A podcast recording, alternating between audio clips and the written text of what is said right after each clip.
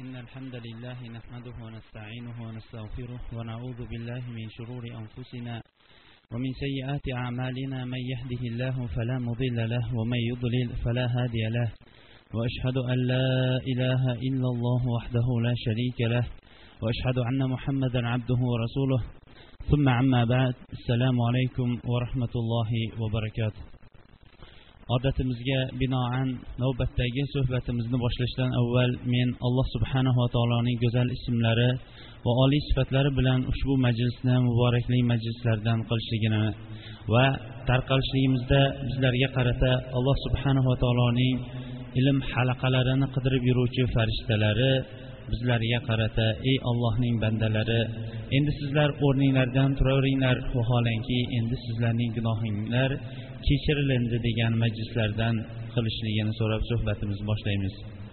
Alloh subhanava taologa beadad hamdlar bo'lsin. Imom zahabiy rahimaullohning gunohi kabiralar deb atalmish kitobining qirq yettinchi gunohi kabira nushuzul mar'ati ala zawjiha ya'ni ayol kishining erkakka qiladigan bosh ko'tarishligi haqida bo'lgan mavzuga kelib to'xtagandik demak qirq yettinchi gunohi kabira ayol kishi o'zining eriga osiylik qilishlikdir.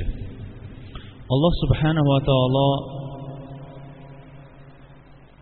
odam alayhissalomni yaratar ekan odam alayhissalomga unus bo'lishlik uchun uning o'zidan juft yaratdi.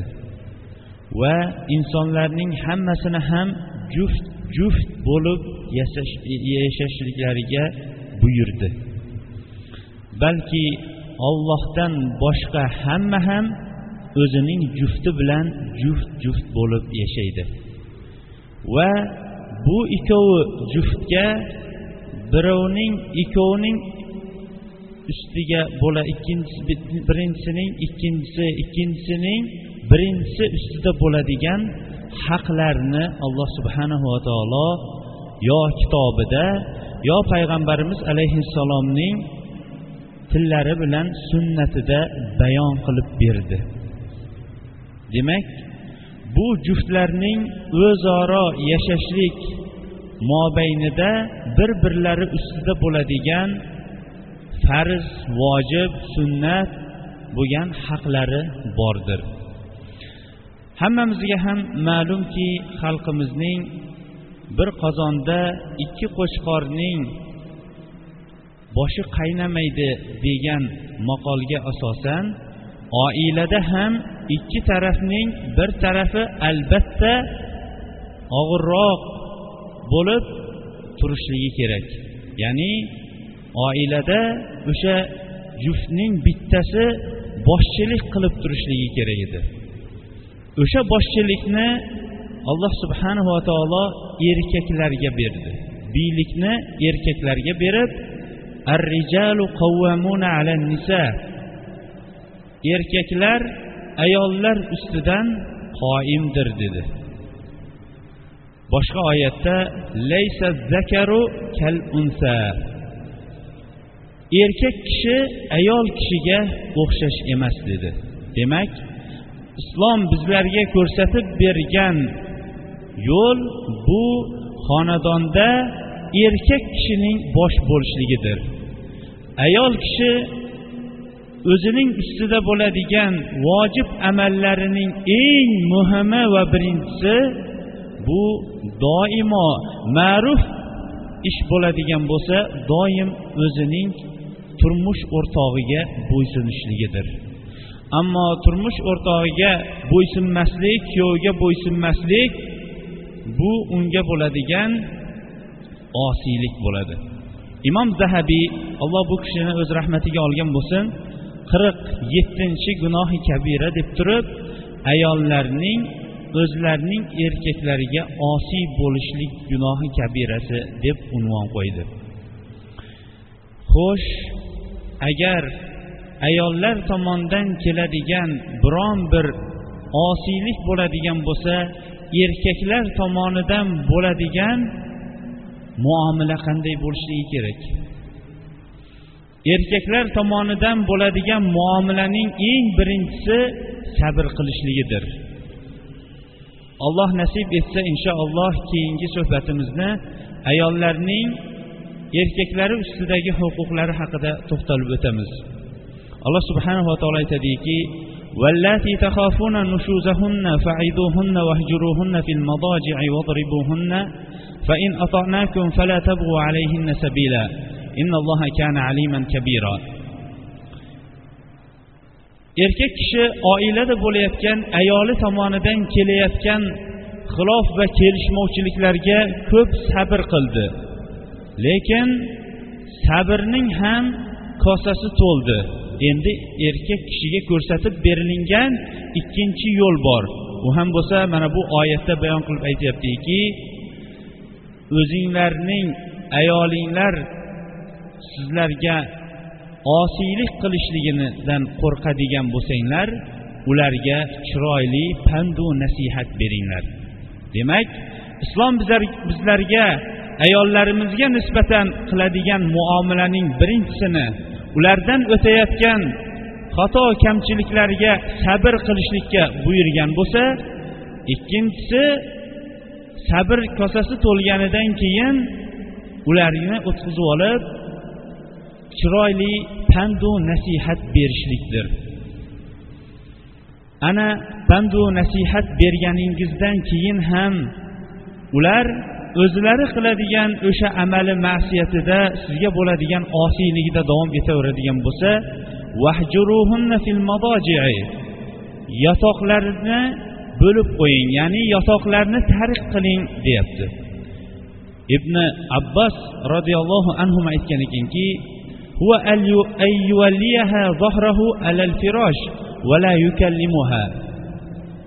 to'shakda birga yotganida teskari yotib olishlik va unga gapirmay qo'yishlik degan ekan. Demak ayol kishini azoblashlik yoki ta'zirini berib qo'yishlikning uchinchi yo'li bu tushaklardan uzilishlik mana bu ularga bo'ladigan azobning bittasi ekan. Birinchisi sabr ikkinchisi sabrga bo'lgan sabr kosasi to'lib ketganidan keyin chiroyli o'tqizib olib chiroyli pandu nasihat berishlik. Ana undan keyin ham o'zlarining isyonida davom etaveradigan bo'lsa tushakda birga yotmaslik yoinki yotgan holatda ham mana ibn abbos roziyallohu anhu tushuntirib bergan holatda tushakda yotishlik. Ana endi shuncha qilingan amaldan keyin ham ayollar o'zlarining isyonini davom ettiraveradigan bo'lsa alloh subhanava taolo bizlarga to'rtinchi yo'lni ko'rsatib berdi. U ham bo'lsa ana o'shandagina ularni uringlar dedi. Demak islom bizlarga ko'rsatib bergan yo'lning birinchisi ming afsuslar bo'lsinki ko'p erkaklarimiz qilib qo'yayotgan amal emas balki o'sha urushlik oxirgi yo'l ekan. Urganda ham qanday urushlik? Payg'ambarimiz sollallohu alayhi vasallam o'zlarining hadislarida buni bayon qilib berganki ayol kishiga zarar yetkazmaydigan suratda va yuziga urishlikdan qaytarganlar. Mana shu holatda bo'ladigan bo'lsa ayol kishini ozroq tartibga chaqirib qo'yishlik va ozroq ta'zirini berib qo'yishlik uchun ba'zi o'rinlarigagina urishlikka joizdir. U ham bo'lsa bu oxirgi holatida. Mana bundan keyin ayollaringlar sizlarga itoat qiladigan bo'lsa endi ularga bu amallarni qilmanglar. Chunki olloh o'zi bilguvchi va ulug' bo'lgan zotdir deydi.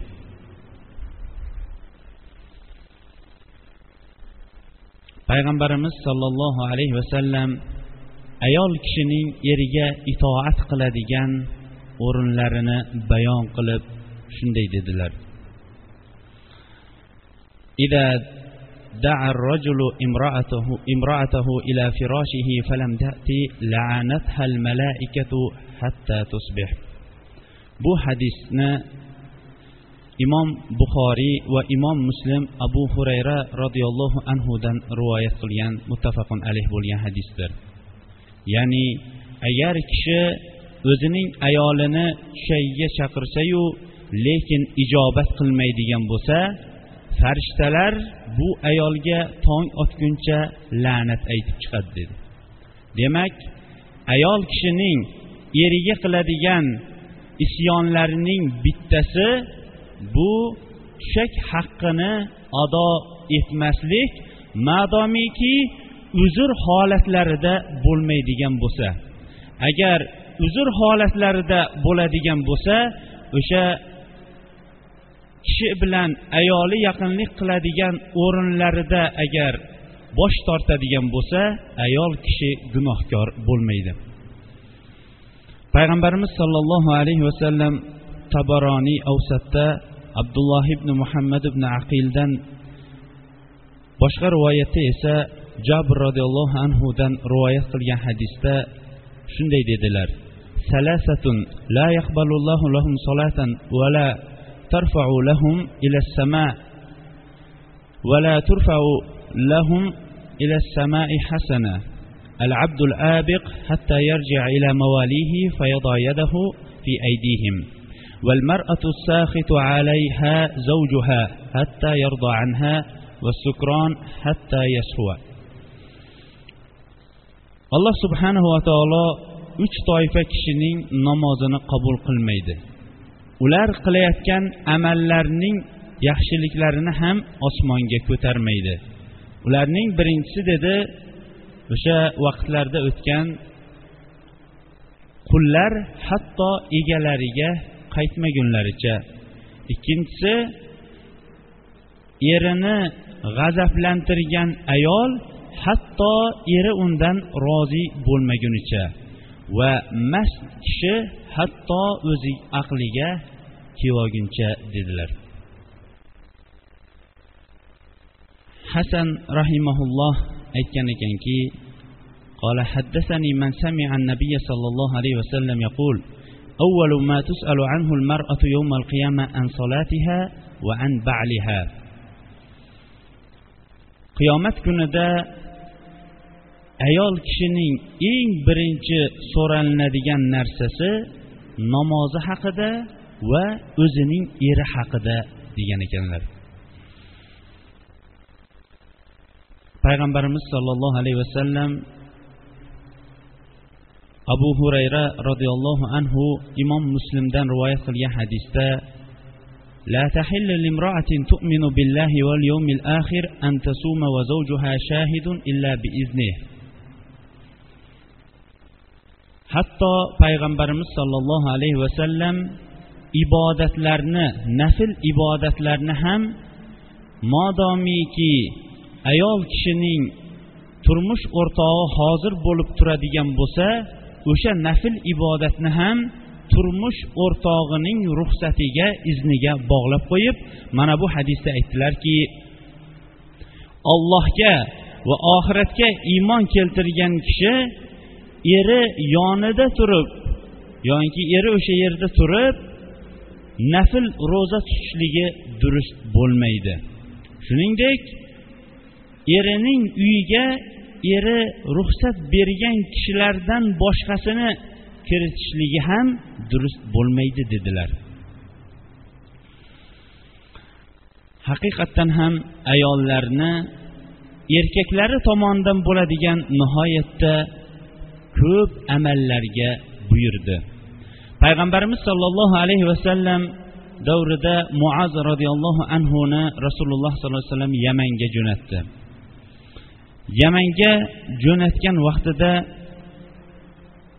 muaz roziyallohu anhu yamanda yaman ahli o'zilarining boshliqlari uchun haloyiq sajda qilish qilayotganini ko'rdi.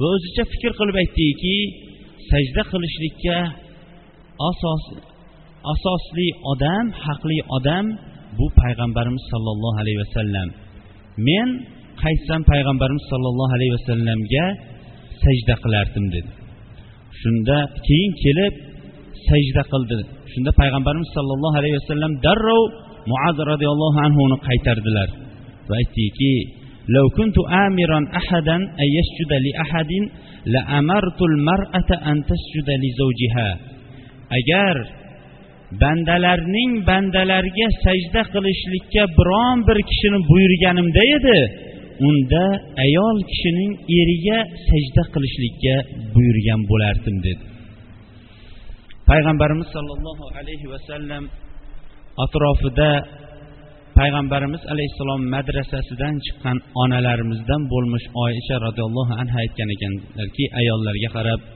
ya masharan nisa لو تعلمن بحق أزواجكن عليكن لجعلت المرأة منكن تمسح الغبار عن قدمي زوجها بخد وجه وجهها ey ayollar jamoasi agar sizlar o'zinglarning ustinglarda ayollari erkaklaringlarning erlaringlarning haqlarini bilganinglarda edi ayol kishi o'zining ikki chig'anoq ya'ni beti bilan erkagining oyog'idagi changini artgan bo'lardi degan ekanlar haqiqatdan ham o'sha vaqtda mana bu ta'lim bilan chiqqan ayollar erlarining haqlarini nihoyatda to'la to'kis ravishda bajarib o'tdilarki hatto ular har qanaqa holatda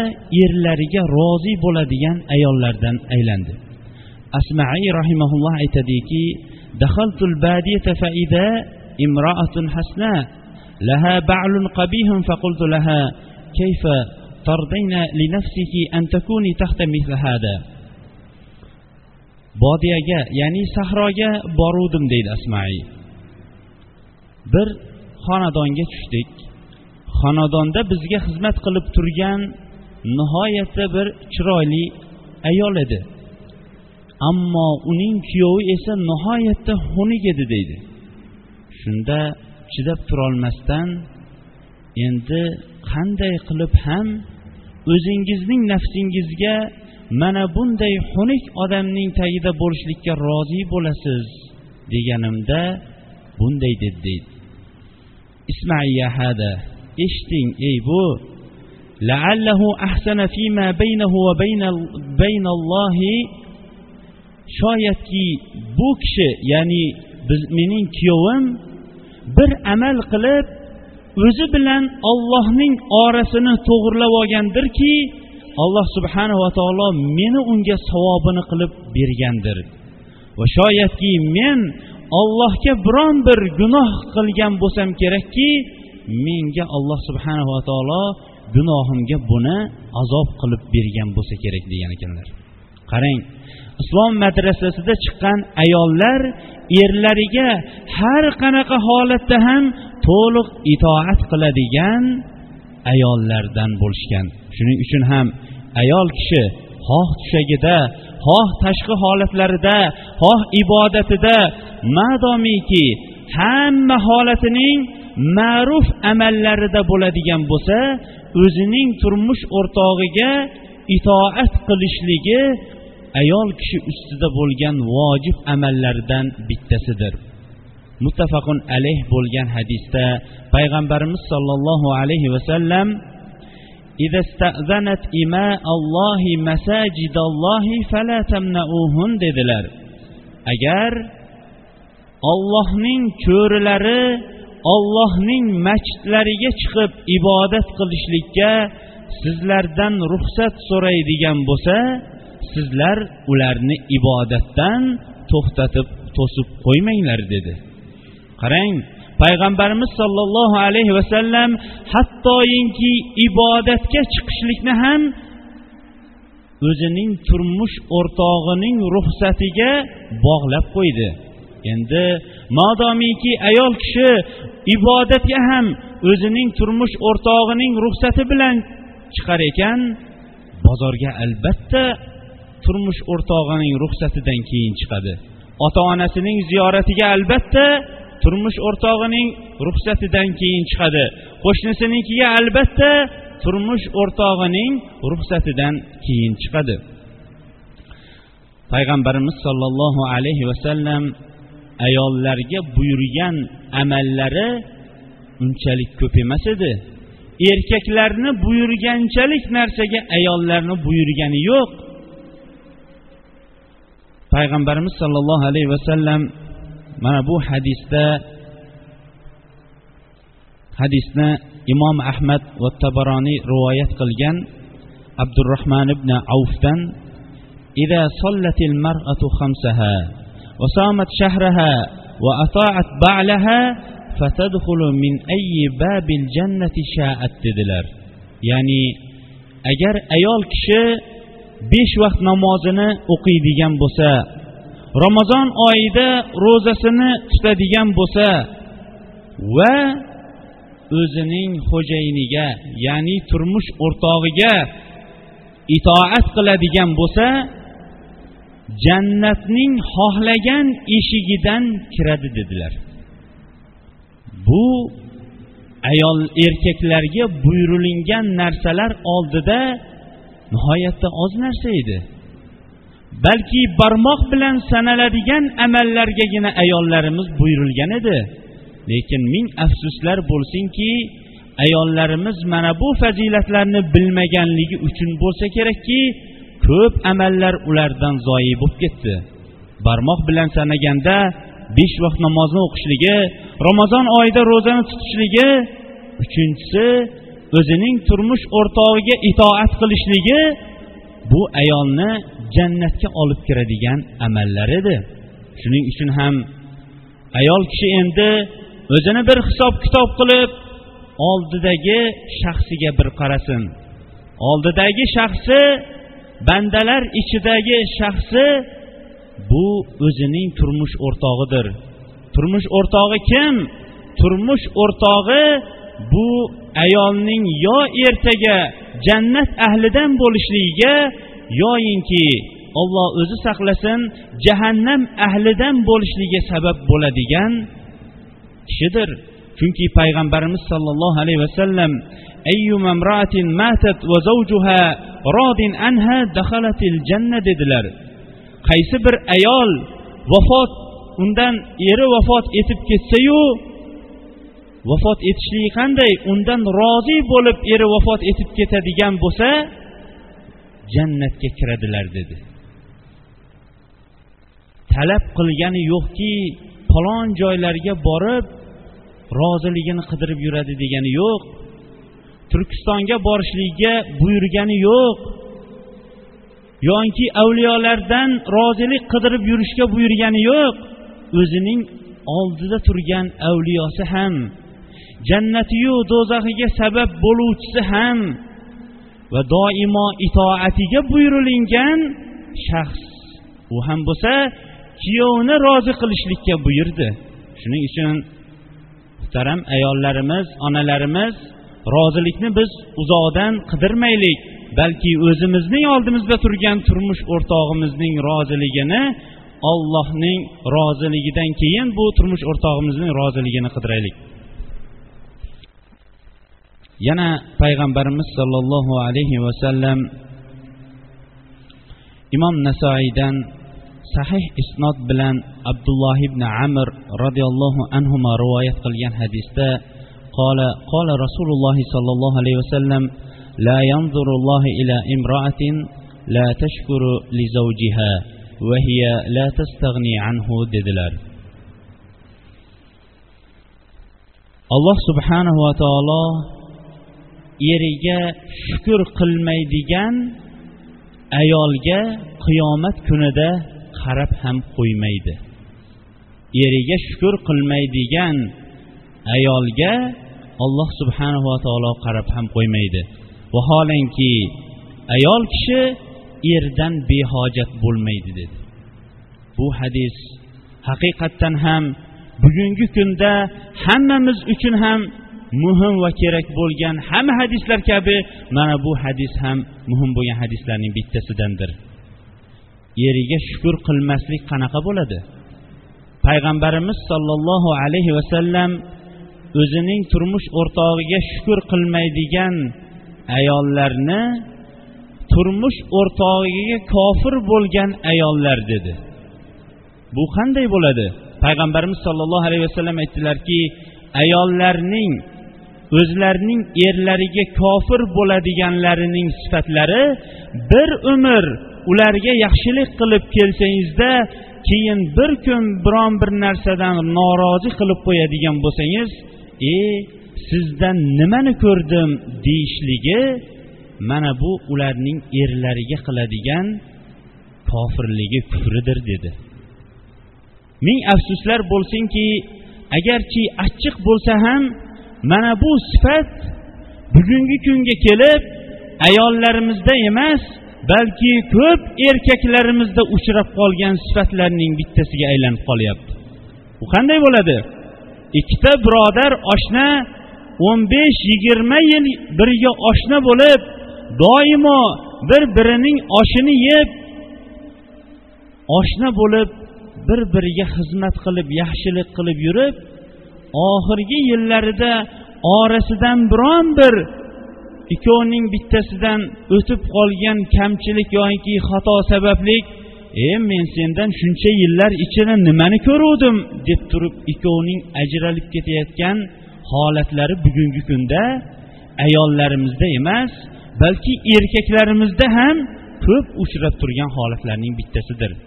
Demak ayollarning erkaklarga kofir bo'lib ketishligi ularga nimani ko'rdim edi sizdan?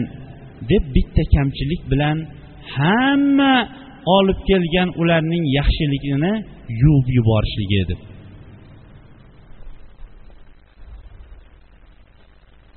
Payg'ambarimiz sollallohu alayhi vasallam bizlarning bizlar bilan jannatda ham birga bo'ladigan ayollarimizning sifatini dunyoning o'zida xabarini berib qo'ydi. Qaysi bir ayol o'zining turmush o'rtog'i bilan jannatda birga bo'lmoqchi bo'lsa mana bu sifatni yaxshilab eshitib mana shu sifatga amal qiladiganlardan bo'lsin. imom tabaroniy anas roziyallohu anhudan rivoyat qilgan hadisda payg'ambarimiz sollallohu alayhi vasallam aytdilarki nisaukum min ahlil janna al vadud allati ida adat أو أوذيت أتت زوجها حتى تضع يدها في كفه فتقول لا أذوق غمضا حتى ترضى sizlarning jannatdagi ayollaringiz suyuklidir. Demak ayollar erkaklarini suyishligi bu aniq lekin erkaklar ham xuddi shunday ayollarini sevishligi kerak. Lekin erkaklar ayollarini suyishlikka sabab bo'lishlik bu asosan ayollarning o'zlariga bog'liqdir. Demak ular birinchi suyukli bo'ladi erkaklariga. Ikkinchi sifati o'sha suyukli bo'lishligi agar biron bir narsaga biron bir tomondan bu ayolga aziyat yetib qoladigan bo'lsa yoinki aziyat yetkazilinadigan o'zi ham aziyat yetkazib qo'yadigan yoinki o'ziga aziyat yetkazilinadigan bo'lsa har ikkovi holatda ham kuyovning oldiga keladi va qo'llarini kuyovning kaftlari ustiga qo'yib turib aytadiki siz rozi bo'lmaguningizcha men kiprik ham qoqmayman deb roziligini talab qilib turib oladigan ayollar sizlarning jannatda bo'ladigan ayollaringiz dedi. Mana bu sifatga qachon ayollarimiz bu sifatni mukammal bilishib amal qiladigan bo'lsa ishonavering oilada hech qachon kelishmovchilik urushib qolishlik kunlab oylab gaplashmay qolishlik deganning o'zini o'zimiz asta sekin bilmay ham qolamiz. Bu hadisda bizlarga kunlab gaplashmay qo'yadigan illatning eng boshidan bizlarga illatni to'xtatib aytdikiki o'rtadan biron bir kamchilik o'tib qoladigan bo'lsa bu kamchilik xoh er tomondan bo'lsin xoh ayol tomondan bo'lsin. Hali tepada aytganimizdaqa bir qozonning ichida ikki qo'chqorning kallasi qaynamaydi deganidaqa oilada ayol kishi doim pastroq bo'lib kelavergani oilaning ittifoqligiga va tinch totuv davom etishligiga sabab bo'ladi. Nima uchun?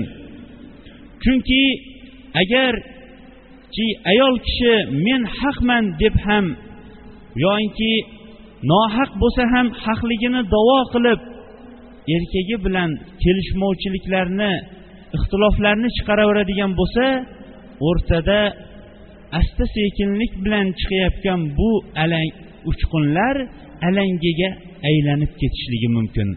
Alanga esa xuddi payg'ambarimiz sollallohu alayhi vasallam xabar bermoqchi oilaning buzilib ketishligiga sabab bo'lib qoladi.